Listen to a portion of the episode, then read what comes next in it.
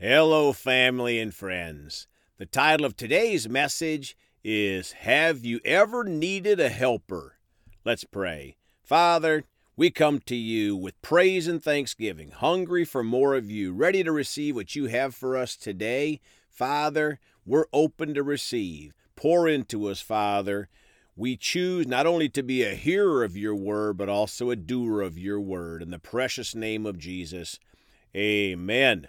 Well, folks, the last two days we've talked mainly about the names and titles for Jesus.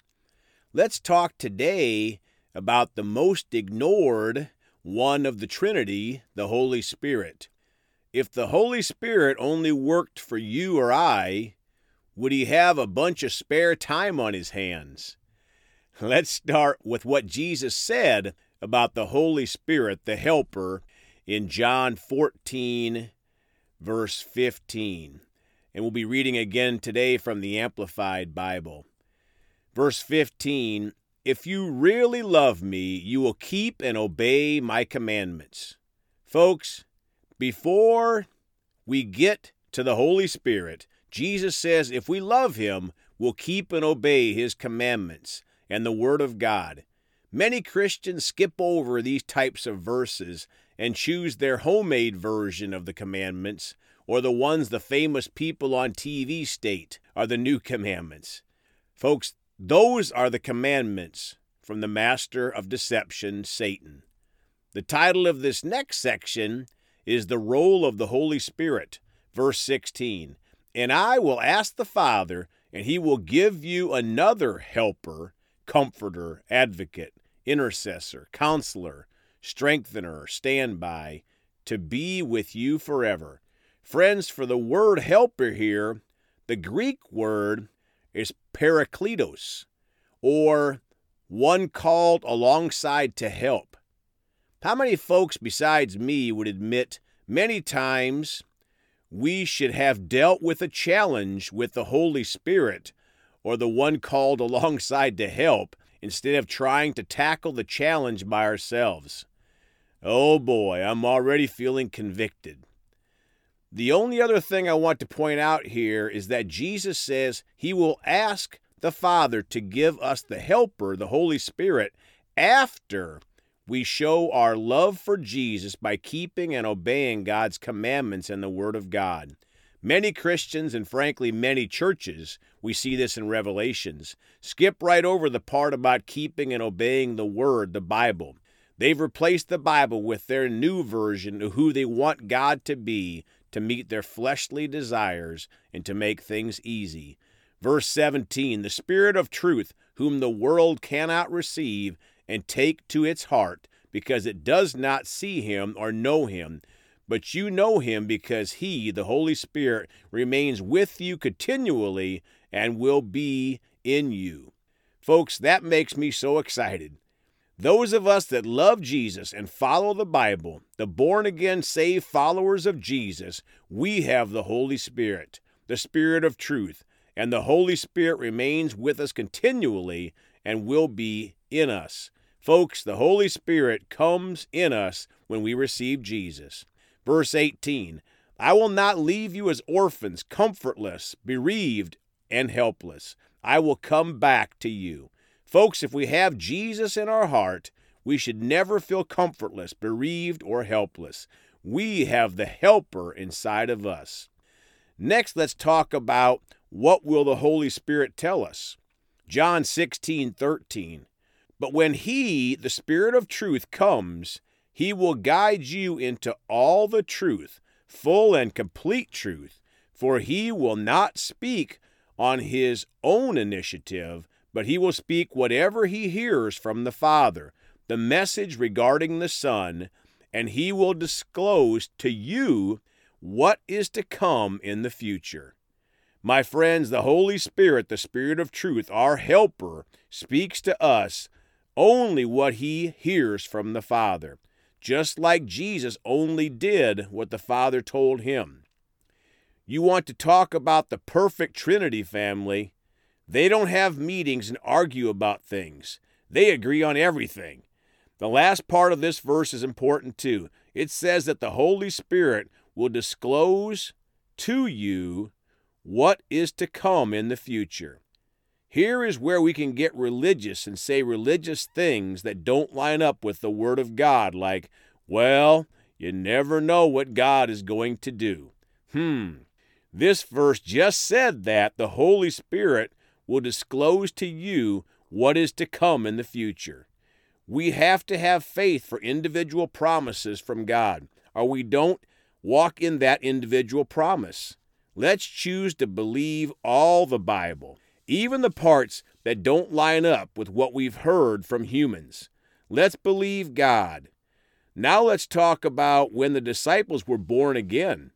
Let's read John 20, verses 19 through 22.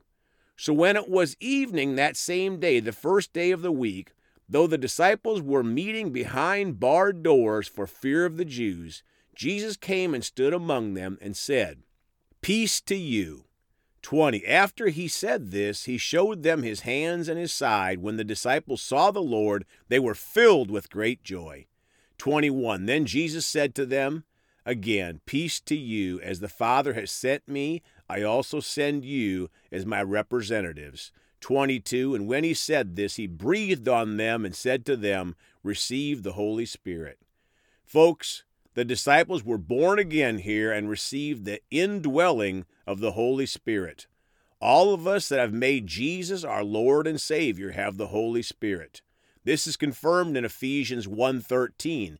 In him you also when you heard the word of truth, the good news of your salvation, and as a result believed in him, were stamped with the seal of the promised Holy Spirit, the one promised by Christ as owned and protected by God.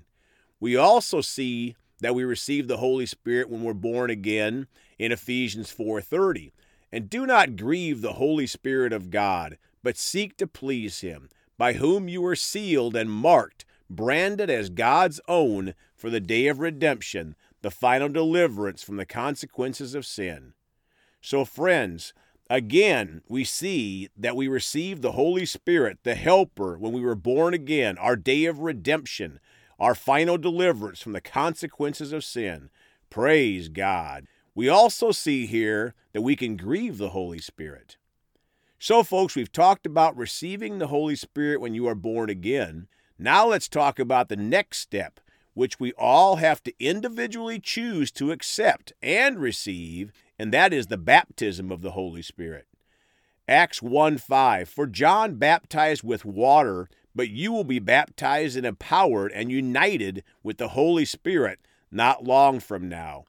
Verse 8 But you will receive power and ability when the Holy Spirit comes upon you, and you will be my witnesses to tell people about me, both in Jerusalem and in Judea and Samaria and even to the ends of the earth. Folks, the baptism of the Holy Spirit involves power, and one of the main reasons for the power is to witness, to tell people about Jesus. Acts 4:29 through 31. And now, Lord, observe their threats. Take them into account and grant that your bondservants may declare your message of salvation with great confidence 30. While you extend your hand to heal, and signs and wonders attesting miracles take place through the name and the authority and power of your holy servant and son Jesus. 31. And when they had prayed, the place where they were meeting together was shaken, a sign of God's presence, and they were all filled with the Holy Spirit and began to speak the word of God with boldness and courage. My friends, these folks were already born again and then in verse 31, they received the baptism of the Holy Spirit, and the place was shaken with God's presence and power, and they began to speak the word of God with boldness and courage. Luke 24 49. Listen carefully. I am sending the promise of my Father, the Holy Spirit, upon you, but you are to remain in the city of Jerusalem until you are clothed, fully equipped with power from on high. Folks, this is the baptism of the Holy Spirit. Jesus said to wait until you are clothed, fully equipped with power from on high. Receiving the baptism of the Holy Spirit is like going from the power of a 9 volt battery to a substation full of power. Why do we need that power? To be a blessing to others, to witness, to pray for people, to lay hands on the sick, and many other things. Let's pray. Father, we're so thankful for the Holy Spirit. Thank you that when Jesus left, He sent Him here, Father, and He's inside of us if we're born again. Holy Spirit, we repent when we have not acknowledged you properly and called on your ministry in our life, Father. So we thank you for it. We thank you for your forgiveness, and we choose to be more sensitive to the Holy Spirit. Father, we thank you for it. We love you and praise you. In Jesus' name, amen. Well, folks, you can contact us at celebratejesusministry at gmail.com. We sure love you all. Please go talk to someone about Jesus today. And remember, Jesus thought about you on the cross at Calvary.